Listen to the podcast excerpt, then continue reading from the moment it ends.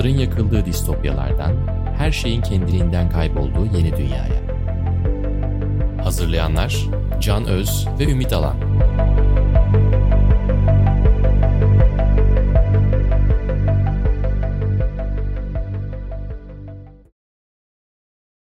Merhaba, Yeni Medya 451'in yeni bölümüne, dördüncü sezon ilk bölümüne hoş geldiniz. Bugün TikTok tehdit mi gelecek mi diye konuşacağız. Ümit, sevgili Ümit Alan çok çalışmış olmasına rağmen bugün dişlerinde küçük bir operasyon geçirdiği için sesine dair biraz özgüvensiz. Ama yine de e, masa başında, podcast'ın başındasın değil mi Ümit? Hoş geldin. Evet, hoş bulduk. Yeni sezondan herkese merhaba. Ee, öyleyse bugün TikTok'u konuşacağız. Şimdi TikTok'un üzerinde tabii epey bir e, şey dönüyor, epey bir tartışma dönüyor. Yani TikTok sosyal ağ kılığında aslında bir veri toplama, bir casus network mü? Veya TikTok içinde Çin hükümeti tarafından kurgulanmış tonla istihbarat ve takip sistemi olan bir kamuflaj mı? Veya tarihin en büyük bağımlılık yaratan sosyal medya yazılımı mı? Veya atı mı? bir Truva atı mı? TikTok çocukları hedef alıp onları yozlaştıran bir enstrüman mı? TikTok sapıkların ve pedofillerin kol gezdiği karanlık bir dünya mı? TikTok nedir? TikTok'la ilgili çok fazla tartışma var. Bu tartışmaların tabii ki ciddi bir kısmının özellikle de TikTok'un başarısından kaynaklandığını da söylemek lazım. Diğer tarafı şüphesiz ki Pekin'deki binasında yüzden fazla Çin Komünist Partisi yetkilisinin çalıştığı iddia edilen firma tarafından yönetilmesini kenara bırakarak ayrıca söylüyorum. Ancak e, tabii ki tartışmaları gündeme getiren, Çin'den çıkan bir sürü yazılımdan da ayırarak öne çıkaran TikTok'un inanılmaz başarısı ve başarı hikayesi kendi içinde. Yani TikTok bugün Twitter, Zoom, Dropbox, Snapchat, Shopify, Airbnb, Stripe, e, Spotify gelirlerinin tamamı TikTok'un sahibi ByteDance'in gelirleri kadar değil yaklaşık 4 senede 3 milyardan fazla download elde etmiş bir programdan bahsediyoruz. Ee, ve bu iş o kadar e, büyük bir noktaya gelmiş durumda ki ByteDance'in tek başına Netflix'ten bile daha fazla geliri var. Yıllık e, Facebook'un iki katı çalışanı var e, ve dünya çapında korkunç bir hızla büyümeye devam ediyor. Etkisi artıyor. Peki ByteDance hakkında ne kadar bilgi sahibiyiz? Yani çok fazla bilgi sahibi değiliz çünkü Çin'de bir firma. Evet. Aslında Çin'de kuruluyor ama ondan sonra asıl e, özümsediği yani örnek aldığı kuruluş Musical.ly. Musical.ly diye okuyoruz herhalde. Musical.ly Musical.ly diye Evet, yazı- yazılıyor öyle söylemem lazım. Onu e, kendine şey rehber oluyor. Yani onu, onu taklit ediyor ve bir Douyin diye bir şey kuruyorlar. O zaman onun Çin'den Çin'de. ilk 2012'den başlangıçtan bir hikayesini ben Tabii. kısaca anlatayım istersen. Çünkü Musical.ly'e gelmeden önce de bir başlangıcı var. ByteDance dediğimiz firma aslında 2012'de Çin'de kuruluyor ve aslında bir aplikasyon fabrikası ByteDance. Ve çıktıkları gibi piyasaya 12 tane birbirinden farklı aplikasyon, uygulama yapıyorlar. Ee, bunların hemen hemen hepsi çok başarısız oluyor ama kurucusu Zhang Yimingi adını doğru söylüyorum diye umuyorum. Zhang. Ee, Zhang Yimingi e, dünya çapında olmaya karar vermiş bir adam. Bunu o dönemde yaptığı bir takım açıklamalardan görüyoruz. Ve bir özel bir yazılım üretiyorlar. Totiao adında bir yazılım üretiyorlar. Bu yazılımın özelliği de müthiş bir algoritma üretiyorlar. Ve bu algoritma ile insanlara sürekli ve sadece ilgilenecekleri haberleri gösteren bir yazılım. Bugünkü gibi... Jinri, Totiao. Efendim? Jinri Totiao. Totiao. Ha Totiao. Bugünün manşetleri diye çevriliyormuş. Ha süper evet headlines diye çevirmişler benim Evet. okuduğum İngilizce kaynaklı aynen. Manşetler diye çevirmişler ve Evet. Bu inanılmaz bir başarı yakalıyor Çin'de. Ve öyle bir başarı yakalıyor ki bir noktadan sonra kullanıcıların günde ortalama 74 dakika geçirdiği bir yazılım haline geliyor. Yani düşünebiliyor musun? İnsanlar haber okumak için ortalama günde 74 dakika bu yazılımda geçiriyorlar. Bunun tabii ki temel sebebi insanların çok daha fazla haber okumak istemesi değil.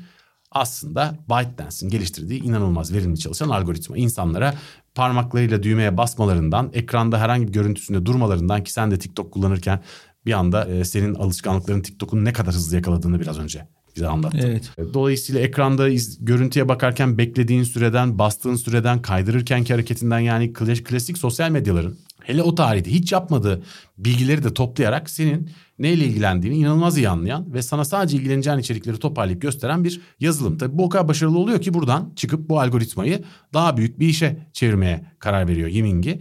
Ve 2016 senesinde bunun da başarısını arkasına alarak sadece haber okuruna değil her yaşta herkese hitap eden yeni bir uygulama üretmeye karar veriyor. Daha TikTok'ta değiliz hala. Ee, Çünkü TikTok uluslararası yazılım aşamasında ve 2017'de gelecek. Biz 2016'dayız. 2016'da Douyin'i senin de az önce söylediğin yazılım Evet. yayına sokuyor. Aslında Douyin dediğin tamamen aynı logoyla çalışan TikTok'un Çin versiyonu. Hala Douyin ismi bu arada. Hala Çin- Douyin Çin'de, ismi. Çin'de ismi Douyin, dünyada TikTok. Dünyada TikTok. Çin Ve Çin, dünyada. Çin bu hikayeyi tabii bizim için ilginç kılan şeylerden bir tanesi de zaten şimdi bir şeyde çok güzel anlatıyorlar bunu. Ee, Özgür Özgür'le Eray'ın Yeni Haller podcast'inin ilk bölümü İnternet egemenliği bölümü. Onu sen de dinlemiştin. Üzerine de konuşmuştuk. O bölümde aslında dünyada ülkelerin internetlerini kendi kontrolleri altında tutmak için nasıl büyük bir savaş verdiklerini çok güzel Evet. anlatıyorlardı.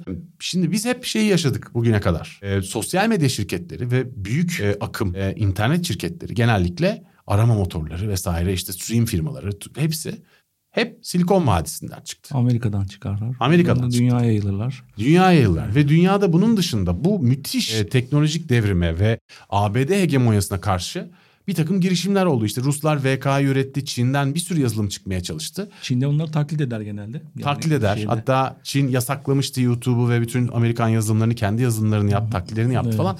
Ama olmuyordu. Olmuyordu, olmuyordu, olmuyordu ve bunların karşısında kimse, kimse çıkamıyordu.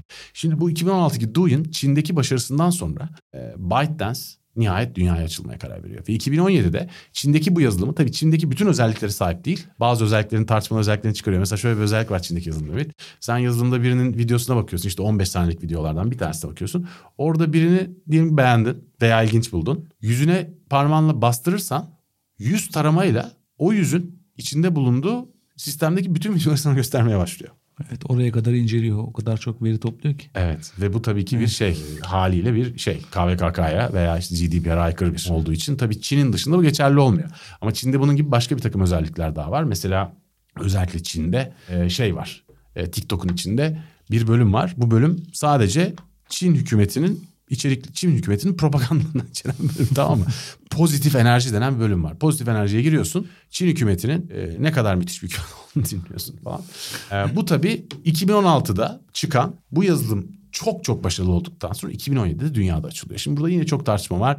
Çin hükümeti destekli ve ByteDance'in ciddi bir hissesine zaten Çin Komünist Partisi sahip. E, ve aslında Çinliler dünyayı ele geçirmeye çalışıyor diye algılanıyor bu. Büyük ihtimalle de zaten doğru Çin hükümeti bu kavgada taraf olmaya çalışıyor gibi görünüyor. Ardından 2017'de TikTok çıkıyor. TikTok dünyada çıktığında daha önce bu gibi girişimler başarılı olmadığı için yani Silikon Vadisi'ne rakip olmak sünne aşağı kimin haddine olmuş olduğu için zaten o olduğu için kimse çok fazla ciddiye almıyor bunları başta. İşte ama TikTok'un e, çıkması için Şangay merkezli Musical.ly'i satın alıyorlar. Onun ye- iki ye- yeni firmanın birleşmesi TikTok ismini alıyor. Aynen. Yani Şang- bütün firmasının şey kullanıcı veri tabanını da alıyorlar böylelikle. Tabii onun veri tabanını alıyorlar. Onun üzerine çıkıyor. O da bir şey aslında. e, Dudak okuma ve müziklere eşlik etme. Yani sen söylüyormuşsun gibi e, dudağını ona uyduruyorsun. Öyle bir video yapıyorsun. Oradan bütün dünyaya açılmaya başlıyor TikTok e, ismiyle. Ve bu bütün dünyaya açılmaya başladıktan sonra tabii bir takım avantajları öne çıkarıyor. Yani bunlardan bir tanesi tabii şüphesiz ki biraz önce bahsettiğim gibi algoritması. İkincisi diğer sosyal medyaların tam olarak yapamadığı özellikle YouTube, Instagram gibi mecraların henüz o tarihte hiç yapamadığı giriş çıtasının düşük olması. Yani aslında senin bir içerik üretmen için hakikaten hiçbir şey bilmene gerek yok. Hiçbir şey yapmana Evet. gerek yok. Cep telefonun varsa cep telefonunda bir şey çekebiliyorsan onu çok kısa süre içinde video olarak anında yayınlayabiliyorsun. Kaldı ki videolar 15 saniye gibi kısa olduğu için yükleme sorunu falan da yaşanmıyor. Dolayısıyla çok daha geniş bir kitlenin üretici olabilmesini sağlayan bir e, düşük çıtayla başlıyor. Ardından tabii başka sistemler yine Çin'de uyguladıkları sistemler var. Challenge'lar diye biz biliyoruz bunları korkunç. Kafayı sağa sola sallamadan suyu atıp tutmaya bir sürü özel challenge ki bunları bir süre sonra bazı firmalar da sponsor oluyorlar. Trendler dediği şey. Trendler. O yarattığı trendler E, ve hiç giriş engeli yok bu. TikTok'ta yani Twitter'a girdiğiniz zaman e, eğer ünlü birisi değilseniz aylarca 5 takipçi, 10 takipçi, 20 takipçi kendi arkadaşlarınız. E, aynı şekilde Instagram'da da öyle. E, hep böyle büyümek için çok fazla efor sarf etmeniz gerekiyor. Ama TikTok'ta e, öyle bir giriş engeli yok Tweet'in ki. yürümesi dediğin olayın olması çok düşük bir ihtimal Evet, yani. e, çok yani bayağı bir şey yapacaksınız da sonra birileri fark edecek. Ünlü birisi görecek sizi retweetleyecek ya da Instagram'da altına yorum yapacak bir şeyler olacak. Yani bir efor gerekiyor ama TikTok'ta e, herhangi bir anda girip bir trendde farklı bir şey yapıp hiç takip çok az takipçiniz bile olsa milyonlarca izlenmeye ulaşabiliyorsun. Girdiğin gün 1 milyondan fazla izlenmeye Evet. rahatça ulaşabiliyorsun. Hiç engeli yok ve şey kimlikleri de şey yapmıyor. Ee, mesela Twitter'da benim bile e, biyomda var hemen yazar yazıyor. Yani kendi kimliğini oraya. Doktorsa doktor yazıyor. İşte e, akademisyense akademisyen yazıyor. O kimliğini de oraya götürüyor. Oradaki kimliğiyle ya da Instagram'da böyle daha cool mekanlarda işte güzel giyinerek ya da güzel yerlerde görüntüler vererek bir şeyler sarf etmesi gerekiyor. Ama TikTok'ta bu yok. TikTok'ta bir e, yol işçisi de, TikTok'ta bir çöp toplayıcısı da, bir kağıt toplayıcısı da herhangi birisi herhangi bir anda e, hiç influencer olmasına gerek kalmadan viralleşebilir. Yani böyle hiçbir giriş engeli şey yapmıyor. Ve bu da TikTok'u çok benzersizleştiriyor bu yüzden. E, ve diğerleri çok cool kalıyor yanında. Yani Instagram'da influencerların dünyası var. Influencerlar, etkileyiciler orada Instagram'da daha avantajlılar. Hele ünlüler çok daha avantajlılar. Ama TikTok'a geldiğimizde herhangi birisi herhangi bir anda şey yapabilir. Pat diye öne çıkabilir. Evet bu çünkü bir algoritma. O algoritma içerisinde nasıl öne çıkmayı başarırsa. Ve senin bunun için gerçekten de bir takipçi listesi kasmış olmana herhangi bir şey gerek yok. Dolayısıyla bu da çıtayı düşürüyor. Yani evet. herhangi birinin gelip TikTok'ta zirveye çıkması aynı TikTok'un zaten 2017'de gelip zirveye çıkması gibi çok hızlı gerçekleşebiliyor. Yani kendi içindeki sistem kendi başarısına çok benziyor zaten. Dikey mobilite. Dikey mobilite ve tabii bunun üzerine başka üzerine de müthiş bir pazarlama süreci başlatıyor TikTok. Yani gelip e, batıda özellikle e, bu şeyle beraber çünkü giriş çıtası düşük olduğu için tabii içerik kalitesinde de müthiş bir yerlerde sürünme ile başlıyor. Özellikle de bundan dolayı küçümseniyor zaten. Çok varoş deniyor, çok işte kalitesiz deniyor, bilmem deniyor falan derken e, çok büyük paralar harcayıp e, dünyanın dört tarafındaki meşhur influencerlara TikTok içerikleri yaptırıp ve o TikTok içeriklerini de kendi diğer sosyal medyalarından paylaştırıyorlar. Ve dolayısıyla dünyanın dört tarafından influencerları bir anda TikTok'a çekmeye ve insanları TikTok'a davet ettirtmeye başlıyorlar. Bununla da yetinmiyorlar. Dünyadaki bütün sosyal medyalarda korkunç paralar harcayarak TikTok reklamları veriyorlar. Oraların kullanıcılarını kendi üzerlerine çekmek için. Ama yine de bütün bu sosyal medyalar ve bütün bu kurumlar TikTok çok fazla ciddiye almıyorlar o dönem. Paralarını alıyorlar TikTok'tan mis gibi yabancının parası oh diye değil mi? Bizim Türkiye'de de bugün gelen yabancıların parasını alıp oh ne güzel güzel falan diye bakıyorsun gelen, her şey yabancıdan olmuş sana. Çin'den gelen sıcak para diye. Aynen aynen Çin'den gelen sıcak para diye bütün paraları alıyorlar falan derken bir anda TikTok dünyayı ele geçiriyor. 2019 geliyor.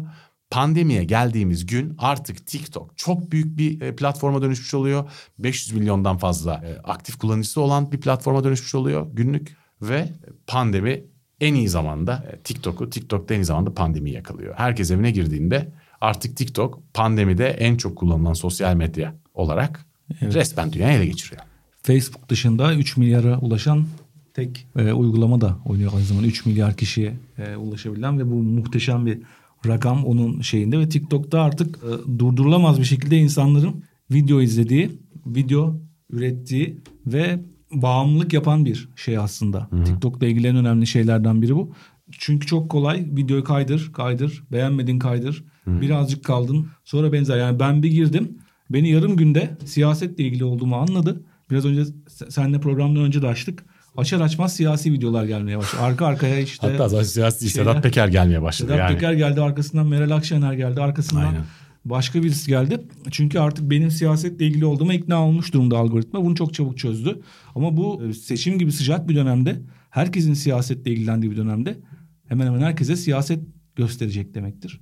Ve oradaki videolar da propagandaya çok açık. Yani tam o kadar dikkat hiç şey yapmıyor, zorlamıyor propaganda için çok elverişli video. Abi şimdi zaten TikTok'un bu kadar hızlı yükselmesinin sebeplerinden bir tanesine geldik. Şimdi bunu TikTok'la biz de görüşme yaptık. Başka görüşme yapan insanlardan da biliyoruz. Şimdi TikTok'la sen görüşme yapıyorsun diye tamam mı? Sen diyor ki sen sen Ümit Alan ben TikTok'la çalışmak istiyorum diye gidip görüşüyorsun. Nasıl bir anlaşma yapıyorlar biliyor musun senden? Bu açık açık konuşuluyor bu arada. Bu gizli saklı bir şey değil. Bunda bir sürü insan Hı-hı. açıklıyor. Diyorlar ki sen geldiğinde ilk başta senin takipçin makipçin de olmayacak. Biz senin ilk yaptığın birkaç paylaşımı yükseltiriz çok. Herkes görür e, öyle bir e, izletiriz ki seni bir böyle herkese bir merhaba dedirtiriz. Ve aslında birçok insanı böyle tavladılar. Yani dünyanın dört tarafından evet. önce 5-10 bin takipçili internetteki diğer fenomenleri, mini fenomenleri aldılar ve bize bir içerik yaparsan bunu biz yüz binlerce insana izlettiririz diyerek tavlayıp içerik yaptırdılar. Daha sonra da çok büyük içerik üreticilerini, influencerları aynen yine bu şekilde bize içerik yaparsanız çok yüksek miktarda izlenirsiniz diye ikna ettiler ve kendi algoritmalarını manipüle ederek aslında istedikleri, içeri çekmek istedikleri insanları herkese göstererek, zorla göstererek aslında. Yani hiç algoritmik olarak ona uygun olmayan Evet. insanlara da göstererek rakamları yükseltip bu insanları buraya çektiler. Yani aslında algoritmada bunların şeyi yaptı. Bunların diyorum ben de artık şey evet. ırkçı gibi konuşmaya başladım. algoritmada e, ByteDance'in yaptığı e, sonuçta herkese bir o, o 15 minutes of fame dediğimiz hikayeyi çok kısa süreli bir şöhret olasılığını ucundan gösterirken bu havuçla dünyanın dört tarafındaki en önemli influencerları da kendi bünyesine çekmek. Bu influencerları da kullanarak bu sefer daha geniş kitlere ulaşmak. Yani müthiş bir sistem aslında. Yani şöyle söyleyeyim. E, çok uyanık, büyük sahtekarlık ama çok evet. iyi çalışıyor. İşte bu sahtekarlık dediği şey aslında TikTok'u sosyal medya olmaktan da çıkartıyor. Bu aslında biraz bir yayın platformu. Hı hı. Yani bir medya platformu. Nasıl geleneksel yayıncılıkta bütün gün planlanıyor. İşte sabah kuşağı, öğle kuşağı, akşam kuşağı programları e, bir evet. komite planlıyor ve o reytinge göre o programlar saatler içerisinde değiştiriyorlar. Doğru. Bu algoritmaya yapılan bu müdahale aslında TikTok'u diğer sosyal medyadan ayırıyor. Yani Instagram, e, Twitter, e, YouTube hatta bunu yaparken hala utanıyorlar. Yani algoritmik ya, olarak daha geçen gün çekiniyorlar. E, Joe Rogan Show'da Zuckerberg'in açıklamasını ben paylaşmıştım. Evet. Üzerine beraber konuştuk sonra. E, yani işte bu şeye göre seçim döneminde FBI'den gelen uyarılar üzerine yine işte bu Cambridge Analytica gibi bir Rusya saldırısı veya bir yabancı saldırı olabilir uyarısı üzerine kendi algoritmalarını e, düzenleyerek siyasi belli içeriklerin daha provokatif olabilecek veyahut evet. da komplo teorisi gibi olan içeriklerin mesela Hunter Biden e-mailleri gibi içeriklerin insanlar tarafından görünmesini engellemişler. E, Twitter kaldırdı. Twitter direkt kaldırdı direkt ama Twitter'ın kaldırmasında bir sorun yok çünkü Twitter'ın evet. kaldırdığını görüyorsun. Facebook'un bunu yaptığını görmüyorsun. Bu tamamen shadow ban denen işte bu daha hikaye. Bizim akışta daha sonradan onu yani, şu anda konuşabiliriz. Evet yani engellemek ve sansürlemek çok net evet. ve kamuya açık bir tavırken bu kamuya göstermeden manipüle etmek. Aslında TikTok'un da yaptığı bu. TikTok zaten sürekli olarak hangi içeriklerin nerede ve kim tarafından görüleceğini manipüle eden. Zaten kendini insanlara böyle satan, insanları da kendisine böyle çeken bir mecra. Bu işte Amerika'da bu siyah hareketinin e, bu Floyd e, öldürüldü ya Aha. E, siyahi Ondan sonra başlayan hareketin Black Lives Matter e, o Black Lives Matter'ın e, engellendiği Shadow Ban'le TikTok'ta aşağıya indirildiği ile ilgili bir tartışma var. Sadece bu değil. Aynı şey. zamanda biliyorsun şeyin e, Çin'in başkanının kendisinin Winnie the Pooh'ya benzetilmesinden çok rahatsız olduğunu biliyorsun değil mi? Biliyor musun? Bilmiyordum. Bunu bilmiyor musun? Adamın sürekli Winnie the Pooh'ya benzetildiği bir takım şeyler, e, içerikler yapıldı ABD'de bayağı bir süre. Çok dalga geçildi. Winnie the Pooh'ya benziyor falan diye. Abi Winnie the Pooh yasaklandı Çin'de bundan sonra.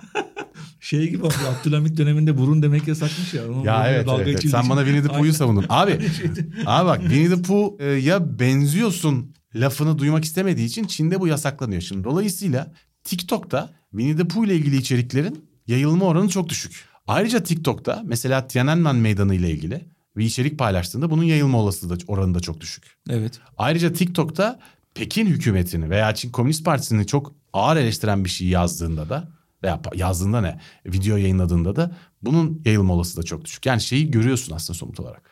Ee, işte yapay zeka, mapay zeka her neyse sonuçta insan kararı bunlar. Ee, senin içeriklerinin çok somut bir şekilde sürekli olarak çok agresif olarak manipüle edildiği bir e, sosyal medyadan bahsediyoruz. Evet. İşin en tuhaf tarafı bu. Yani bu manipülasyon sayesinde diğer hepsinden daha başarılı oldular. Aynı zamanda bu manipülasyon sayesinde diğer hepsinden daha mı tehlikeliler gerçi bilmiyorum. Bunu birazdan tartışacağız. Bu bir gerçekten daha mı tehlikeliler yoksa Batı ile Doğu'nun birbirlerini suçladığı aslında hepsinin aynı nane oldukları bir oyundan mı? Yani şimdi viralleşme büyük oranda viralleşmenin en büyük etkeni TikTok'ta algoritma. Yani Twitter'daki gibi insanların tweet'i çok beğenildiğinde bir anda viralleşiyor ya. Hı hı. Ya da diğer platformlarda burada tamamıyla algoritmaya bağlı olduğu için hiç sansür yapmadan sansür yapabilir. Yani içeriği Hı-hı. hiç kaldırmaz ama hiç göstermez hiç kimseye. Hiç kimseye göstermeyince zaten doğal bir sansür oluyor o shadow banning dediği olay.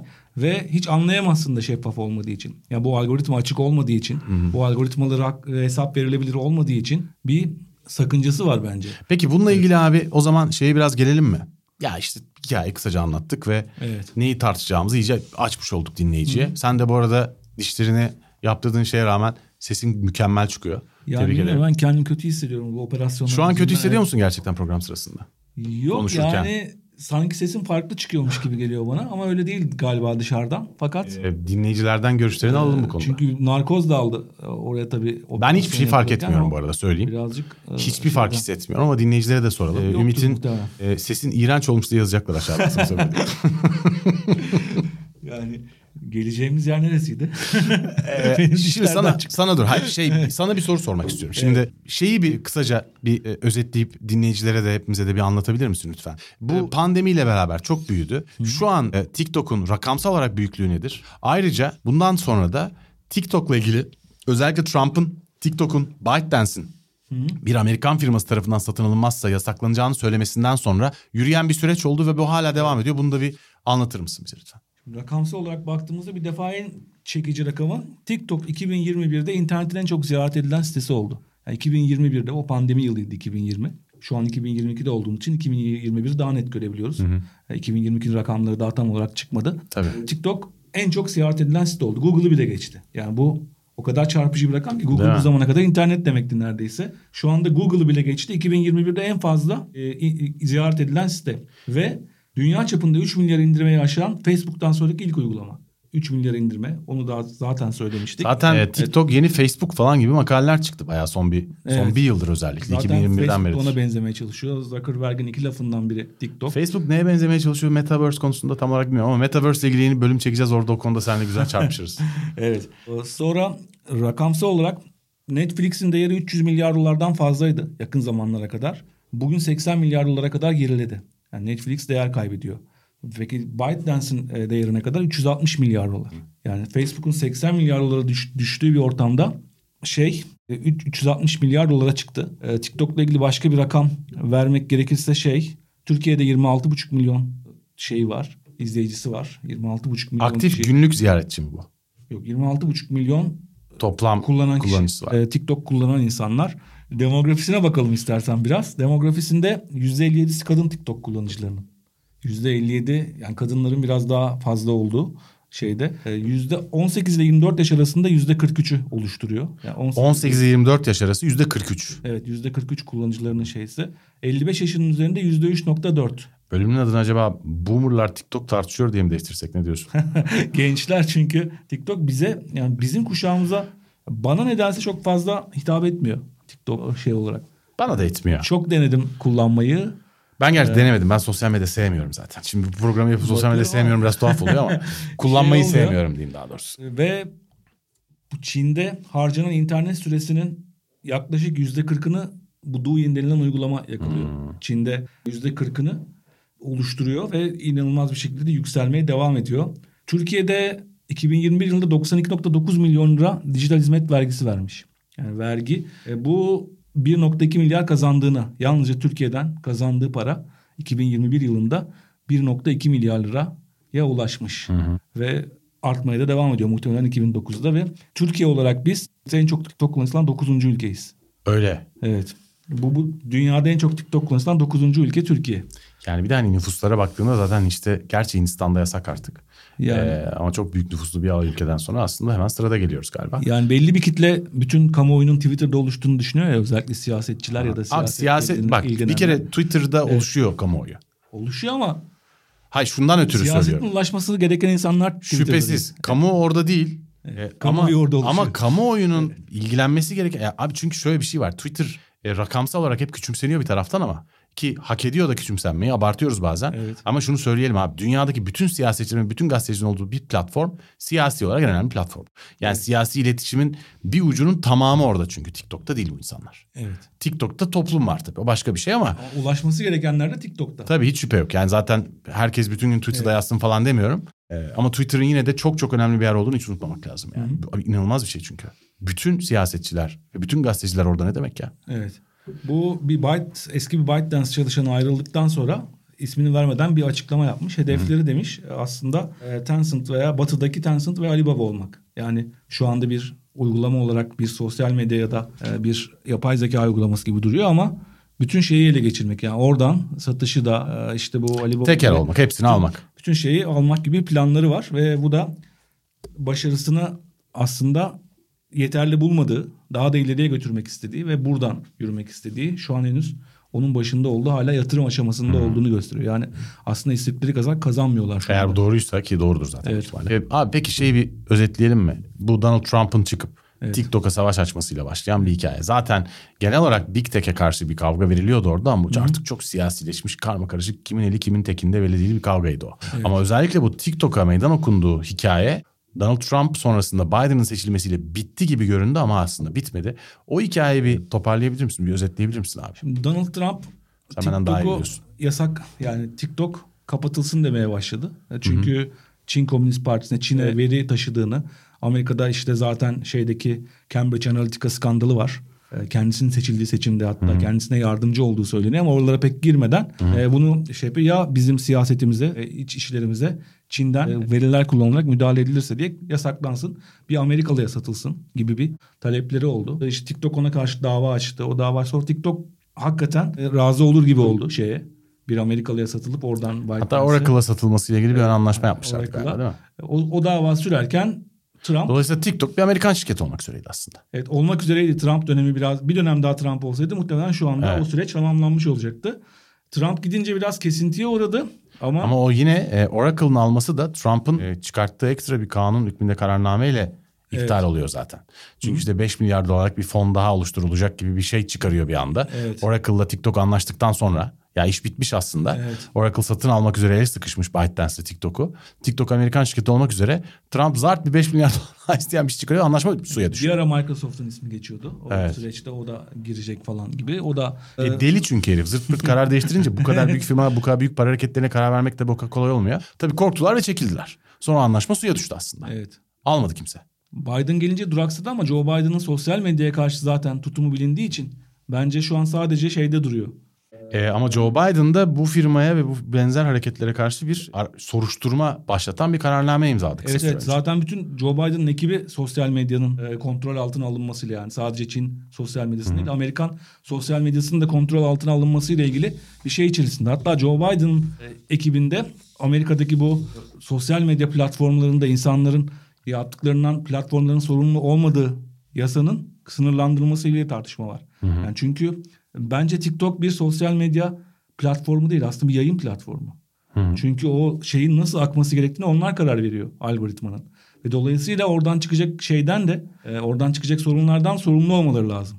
Yani bir yanlış bilgi yayılırsa Evet bunu hep şey söylüyorsun. yapılırsa- İçeriğin e, kürasyonunu yapıyorsa yayıncı. Yayıncı- Pardon içeriğin kürasyonunu yapıyorsa o bir platform değil bir yayıncıdır diyorsun. Aslında bu çok net bir TikTok bir yayıncı işte Joe Biden da zaten ekibi de bu şeyde olduğu için bence bu şey askıda ve Haziran'da bir şey daha ortaya çıktı. Çin'deki bir yönetim ekibinin e, TikTok'taki bütün verilere ulaşabildiği ortaya Sürpriz çıktı. sürpriz. Hiç sürpriz değil ama yani onunla ilgili kanıtlar ortaya çıktı. Ve daha neler çıktı ha. Bir süre Evet. önce de şu çıkmıştı bak hatırlıyorsundur belki. E, bu Apple bir uygulamasına bir şey getirdi Apple yazılımına. Evet. Yazılımda Apple'da Apple'ın içindeki herhangi bir uygulama e, senin clipboard'undaki bir şeyi kopyalarsa. Yani diyelim ki sen bir Evet. fotoğrafı kopyalaya bastın. Veyahut da WhatsApp'ta bir mesaj yazarken birinin yazdığı bir mesajın kopyaladın. Başka bir yapıştıracaksın başkasına vereceksin. Evet, o- Clipboard'u onun duruyor. durduğu yer evet, clipboard deniyor Askıda durduğu Orada yer duruyor. clipboard. E, ve şöyle bir geliştirme yaptı. Apple dediğim gibi herhangi bir yazılım senin clipboard'undan bilgiyi çekiyorsa onu sana gösteren bir geliştirme yaptı. Abi bir ortaya çıktı ki TikTok ne var ne yoksa patır patır çekiyormuş tamam clipboard'a. Bunu kimse bilmiyordu mesela o saniye.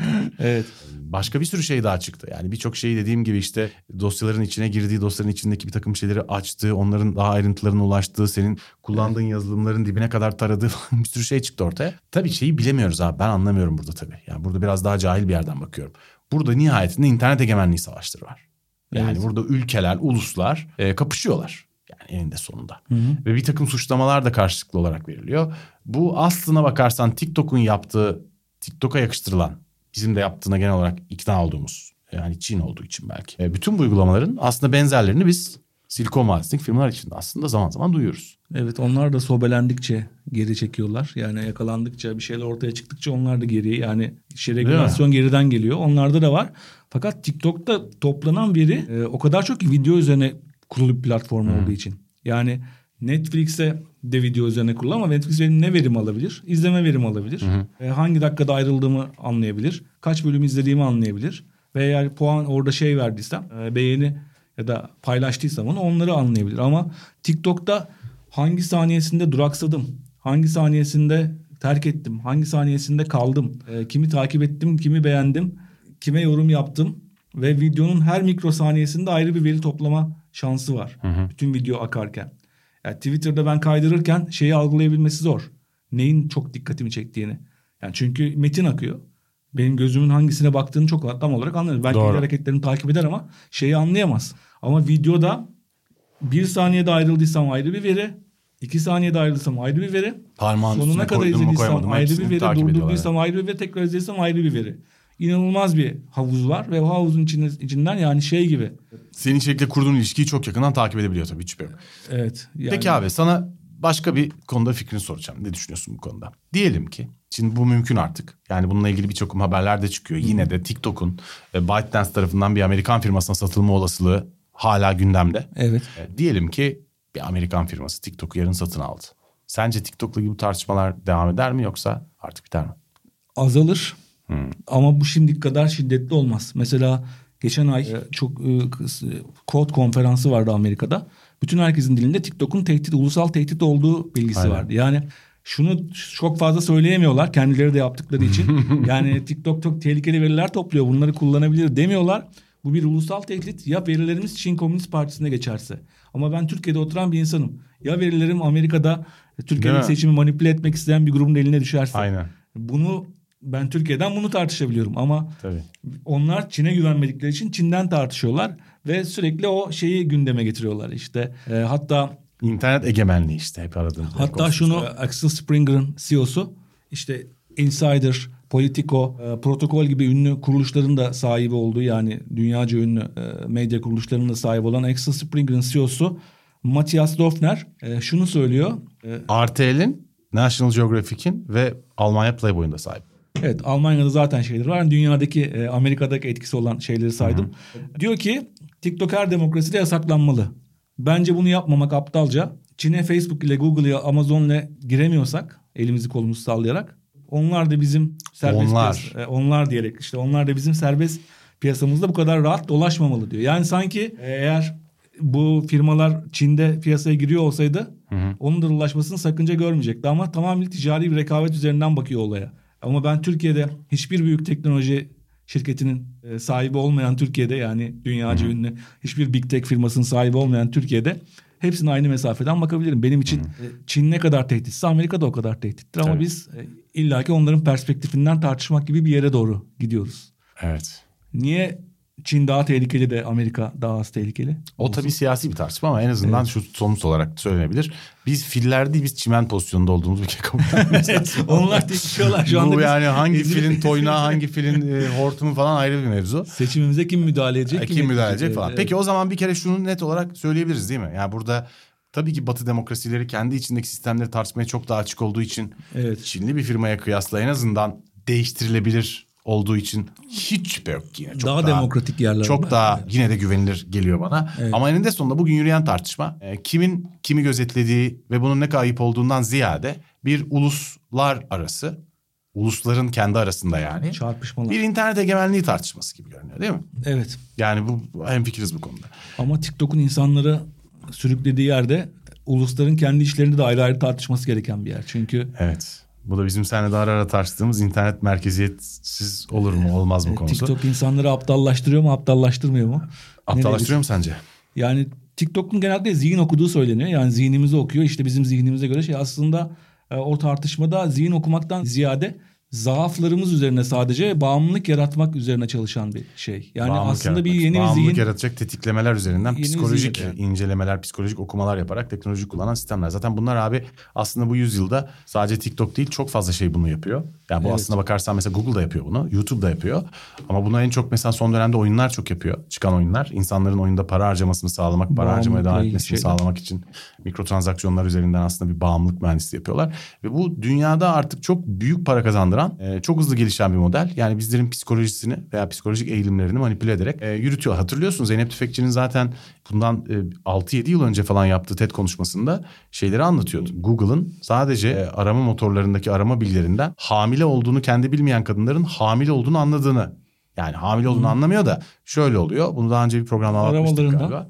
Evet yani aramalarından aslında bir takım şeylerden hamile kadınlara gösterilecek şeyler göstermeye başlıyor ve bu kadınlardan bazılarının kendileri bazılarının kocaları tepki gösteriyorlar Google'a. Siz niye hamile e, şeyi gösteriyorsunuz benim eşime falan diye böyle bir takım gündemler çıkıyor ortaya. Ve bu kadınların hemen hemen hepsi hamile çıkıyor sonra.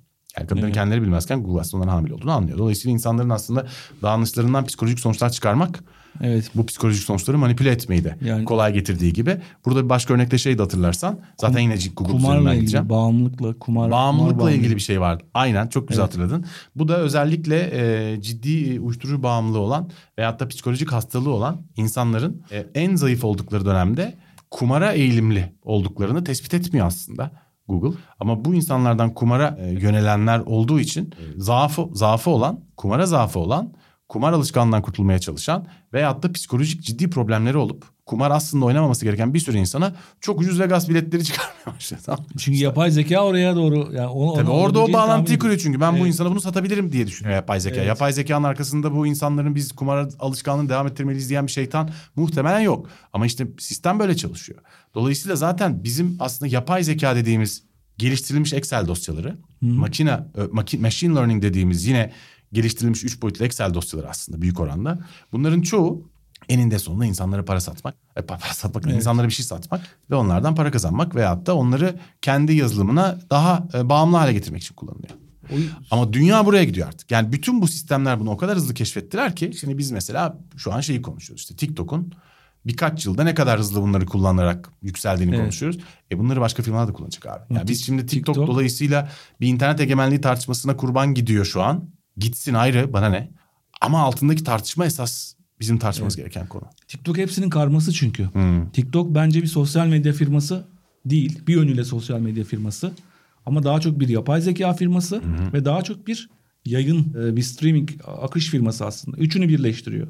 Yani sosyal medyanın bazı özelliklerini alıyor kremasını diyelim. E, yapay zeka zaten o algoritmalarla e, o egemenliğini kuruyor. Kendini bir yapay zeka şirketi diye tanımlıyor. Yani gidip zaten tanımlaması yapay zeka şirketi. TikTok kendisi 2017'de evet. açıldığı zaman gidip de zaten rakiplerinin en parlak personellerinde çok maaş, çok evet. daha yüksek maaşlar verip transfer ediyor aslında. Ve akış tarafı da var yani herkesin en iyi şeyini almış yani. Almış evet. En iyi personellerini de almış, en iyi kadrolarını almış. Şeyin özelliklerini de almış yani Netflix'ten ya bir akış firması aslında hmm. oradaki bir kürasyon yapıyor sana hmm. sunuyor oradan şey yapıyor. Bir yandan sosyal medyanın bazı özellikleri var.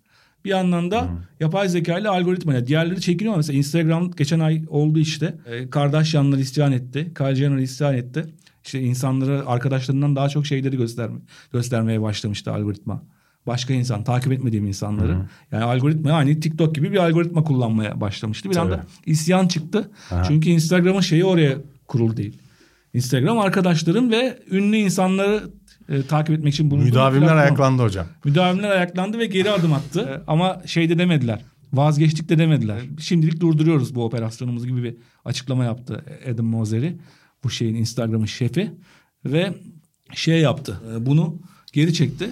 Ama işte bir yandan çok şanssızlar. Taklit ediyorlar ama bu sonları olabilir. Facebook'un da diğerlerinin de.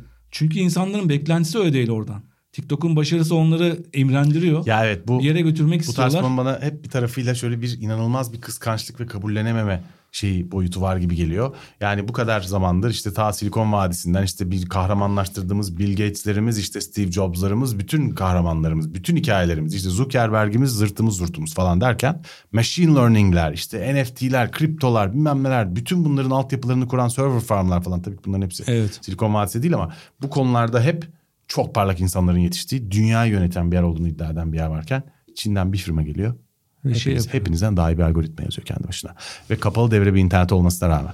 Bu çok enteresan tabii. Evet. Ve bunu kabullenememe var gibi de görünüyor bir taraftan. Ama yine de ben kendi kıssadan hissemi söyleyeyim. Bu tabii egemenlik savaşı. Bir taraftan da Çin Tabii ki baskıcı rejim her zaman daha tehlikelidir. Bunda hiç şüphe yok benim kanaatim öyle. Ee, daha az o ülkenin kamusunun söz hakkı olması benim için yeterli.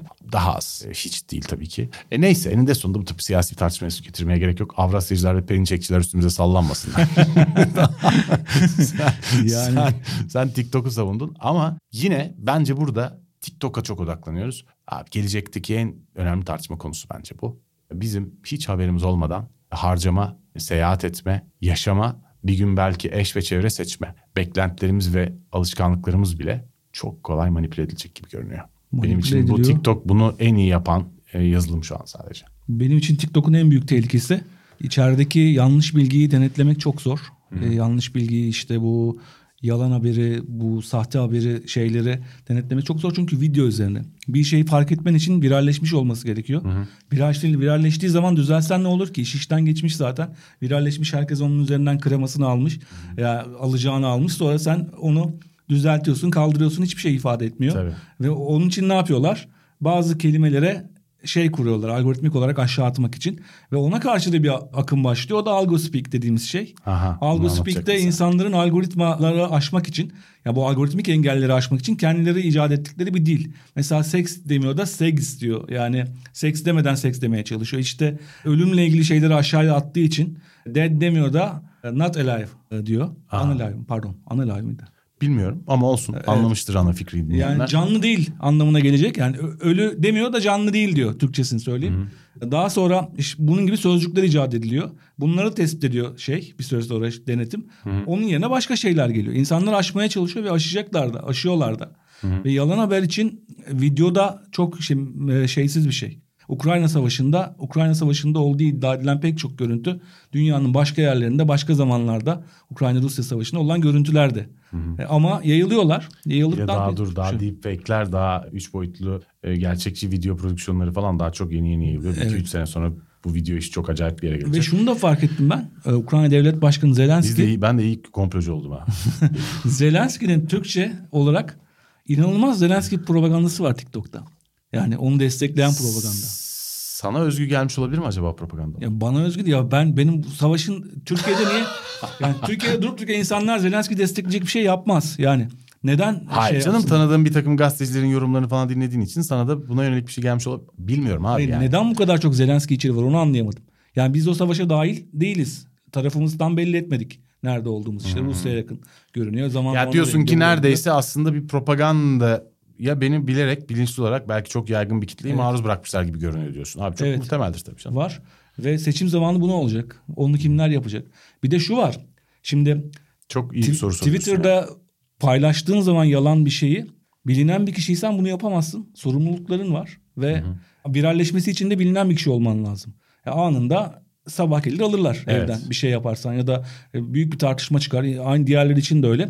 Fakat TikTok'ta bu giriş engelleri az önce bahsettiğiniz olmadığı için hiç alakasız birisi yani hiç ünlü olmayan ya da sorumlu olmayan ya da dünyanın başka bir yerinde Yalan haberin yayılmasını Evet. çok daha kolaylaştırıyor tabii. dünyanın başka bir yerinde yaşayan alakasız biri viralleştirebilir Peki bu açıdan baktığında demokrasiler için gerçekten çok daha büyük bir tehdit gibi görünmüyor mu? Tehdit yani sadece Çinli olduğu için değil yani Amerikalı değil de Çinli olduğu için değil.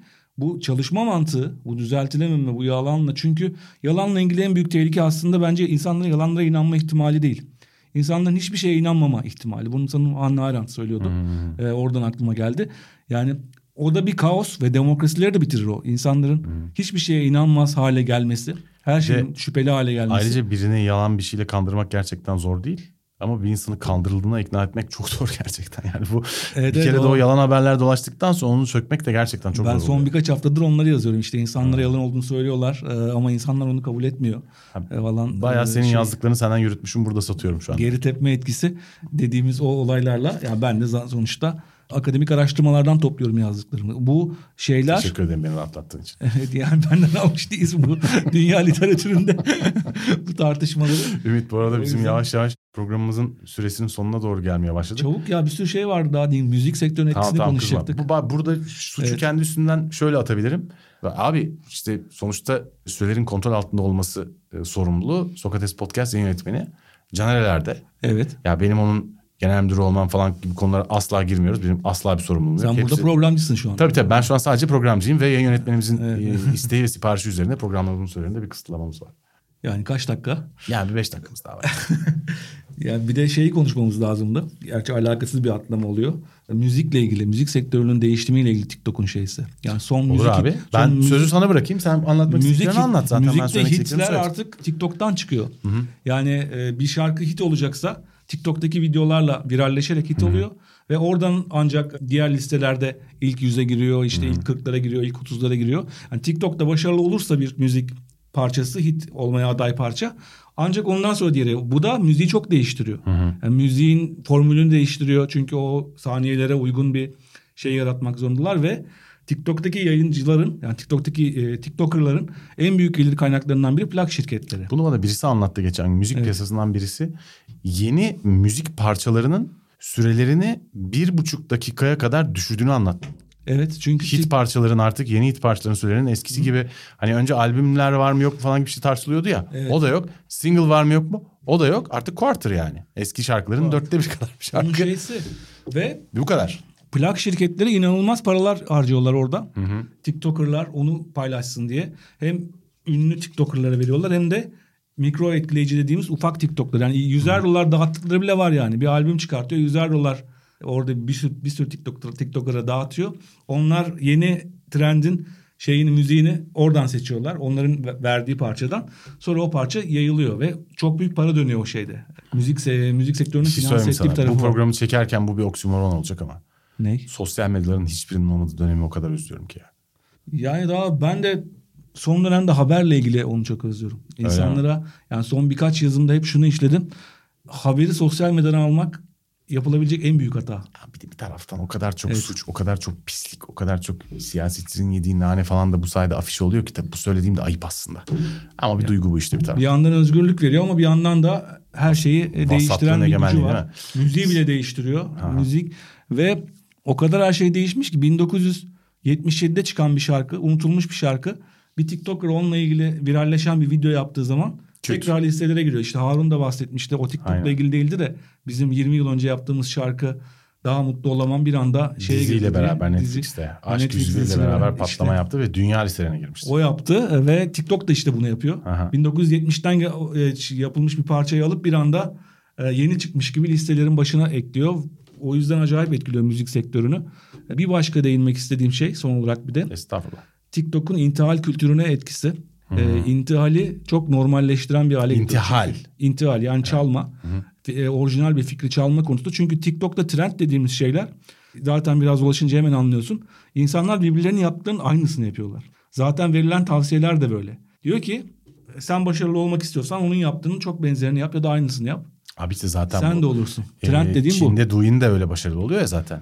Trend dediğin aslında çeşitli challenge'lar, çeşitli uygulamalar. aslında Taklit birbirine- ederek birbirine. Aynı içeriği ama farklı insanlar yapıyor. Ama işte normal bu artık intihali de bir kültür haline getirme riski var bunun. Yani insanların birbirlerine çalmasının orijinal fikirlerini ve Tamam orijinal, fikirleri- fikir dediğin de bilmem ne evetse kafayı sağa götür, bilmem ne evetse kafayı sola götür. Yani Allah aşkına Ümit ya. Hayır Orijinal burada fikirde- no, burada normalleşmesi diyorum yani. Böyle normalleşmesi diğer konularda da Anladım. çalmada bir kapı işte açıyorsunuz. şeyleri. diyorsun. Bir Bir, kapı de tabii şey vardı kültürü- Çin'den nerede okumuştum bunu? Bu programa hazırlanırken okudum bir yerde. Doğru olduğunu eminim dolayısıyla ama hangi tarihte olduğunu hatırlamıyorum. E, Çin'de ilk Douyin meşhur olduğunda Evet. onun başarılı olması için yöneticiler şöyle bir baskı yapmışlar. Böyle gizli kurallar koymuşlar içeride. Çirkin, sakat veya şişman insanları mümkün olduğunca seçmiyormuş algoritma. Anlatabiliyor muyum ne demek istediğimi? Yani dolayısıyla insanlara hani daha cazip gelecek bir dünya ne demekse bu yani. E bu Instagram En azından işte. öyle tasarlamışlar. Bu Instagram değil mi? Instagram da böyle. Instagram böyle mi bilmiyorum. Instagram'da baktığın insanları Çirkin hiçbir şey görmüyorum ben Instagram'da. Ha evet. Ya- yani öyle şartlanıyorsun ki Instagram'da siyaset bile paylaşmıyorum. Doğru yani. söylüyorsun Çünkü ya. Twitter'da o, orada bur- burada çok mutluyuz Instagram tarafında. E, TikTok ama daha da farklı o artık iyice bir şey haline getiriyor. Şimdi bugün nasıl bilmiyorum tabii ama Çin'de ilk çıktığında böyle bir şey yapılmış. Tabii bu işte yine de senin dediğin şey geliyor. Yani Yine de bir çeşit, şeyi- bir çeşit yayıncılığa geliyor. Emre Tansuketer'in T24 yazısında güzel benzetmesi vardı. Hmm. Bu Bahti'nin karnaval toplumuna benzetiyor. İşte orada da bir anda hiyerarşiler falan gidiyor ya. İnsanlar toplumsal kodların dışına çıkmaya başlıyorlar. Yani buraya giden bir tarafı da var. Başarısında bu da var aslında. Bir hep güzellikleri gösteriyoruz ama TikTok'ta, Instagram'da ya da Twitter'da asla görmediğim insanları görebiliyorum ben girdiğim zaman o şey. Bu hiç sosyal medyada bizim bildiğimiz sosyal medyada görmediğimiz insanlar orada varlar ve orada bir kültür alt Ya bir tarafıyla da işte o yüzden zaten belki de çok daha güzel. Çünkü çok daha küçük kitle gibi görünüyor Instagram ve Twitter aslında. O yüzden kafa karıştırıcı bir durum var. Ama eninde sonunda bu tartışmaların nereye gideceğini zaten görmek için daha önümüzde çok süre var. Biz şimdi yakında Metaverse 2 bölümünü de çekmeye hazırlanıyoruz. Yani biz zaten TikTok muhakkak iki bölümünü çekeceğiz ileride. Evet. Ee, çok ilginç çünkü. Çok merak ediyorum ben bu programda yani. sosyalistine girmedik. Biz daha çok bir Hayır. şirket olarak, bir yeni medya şirketi olarak başarısı, ekonomisi ve farklılıkları üzerine girdik ama bir de TikTok'un sosyolojisi var. O bence bambaşka bir bölüm Kesinlikle. konusu. O için aslında belki Önder'le de konuşup Önder Abay'dan rica edip Evet. onun da katılmasını rica edebiliriz. O çok inceliyor özellikle Türkiye'deki sosyolojisini. Yıllardır hatta bununla ilgili çağrılar yapıyor siyasetçilere ve çevreye ve analistlere. O bambaşka ve devasa bir konu zaten. Bir tek Bu biraz Mustafa şey gibi. dinledi galiba. o da yanlış mı dinledi acaba? Bilmiyorum, bilmiyorum. Mustafa Sarıgül kendi en azından vaat ettikleri düşünülürse çok iyi bir yol seçti kendine denebilir bence. Yani Hani ne verebilir Türkiye'ye? Verebileceği maksimum vereceği yolu buldu diye düşünüyorum. TikTok fenomeni olarak Aynen. çok Ee, başarılı olduğu söylenebilir. Gerçekten öyle. Benim komşum bu arada görürsek kafama bir tane koyabilir. Neyse artık. Saran sürekli vuruyor şöyle bir şeyleri. Evet, kafama vurabilir işte. Vurma olayı bir anda başka bir yere Evet, gidebilir. Peki o zaman bu bölümü kapatıyorum ama senin birazcık aceleye getirmiş gibi oldum. Söylemek istediğin başka bir şey var mı Ümit? Benim daha fazla bir şey ya çok şey var konuşulacak da bu programın sınırını çok aşar. Sevgili Caner yayın yönetmenimiz bizi mahveder. Evet. Tamam o zaman TikTok V2'de tekrar buluşacağız. İki hafta sonra yeni bölümle tekrar ayrıca karşınızda olacağız. TikTok Truva atımı gelecek mi bölümünün sonuna geldik. Bu muydu adı? Hayır. Biz bir sürü ne dedik abi ismi? TikTok tehdit mi gelecek mi? Evet. Ha. Evet. Tamam. Ya bu kalsın da burası bir sakıncası yok bence. Bizim isim konusunda programın başında karar veriyor olmamız zaten gizleme değer bir bilgi olduğunu zannetmiyorum. Evet, Truva atımı- TikTok gibi TikTok. Ben de Fransız çıktı içimdeki. Truva atımı gelecek mi de- deyince tehdit mi gelecek mi o da var. Mükemmel. Ee, TikTok tehdit mi gelecek mi bölümüne? Ama bence bir sonraki Amerika seçiminden önce yani son yorumda olarak bunu da söyleyeyim. Kaç yılında olacak? Şu an ara seçim var. Bir sonraki ara seçiminden önce İki TikTok ya askıya alınacak ya yani bir şey olacak TikTok'la ilgili ya bir Amerikan sahipliğine geçecek. Ee, seç, bir sonraki seçime bu TikTok'la girmezler diye düşünüyorum. Ya tabii Amerika'daki seçim ve Amerika seçim öncesi ve sonrasında aslında sosyal medya ile ilgili dönecek büyük siyasi olaylar bütün dünyada sosyal medyanın rolünü baştan sona tayin ettiği için aslında çok ilginç. Belki o zaman e, o dönem üzerinden bir hani ne oluyor ve bu dünyayı nasıl etkileyecek orada diye bir program bir bölümde çekilebilir. Ee, o zaman şimdi toparlayayım mı? Tabii ki. Peki öyleyse sevgili dinleyiciler Yeni Medya 451 dördüncü sezon ilk bölümünün sonuna geldik. Bugün TikTok'u konuştuk. İki hafta sonra yeni bir bölümle tekrar karşınızda olacağız. Sevgiler. Hoşçakalın. Görüşmek üzere.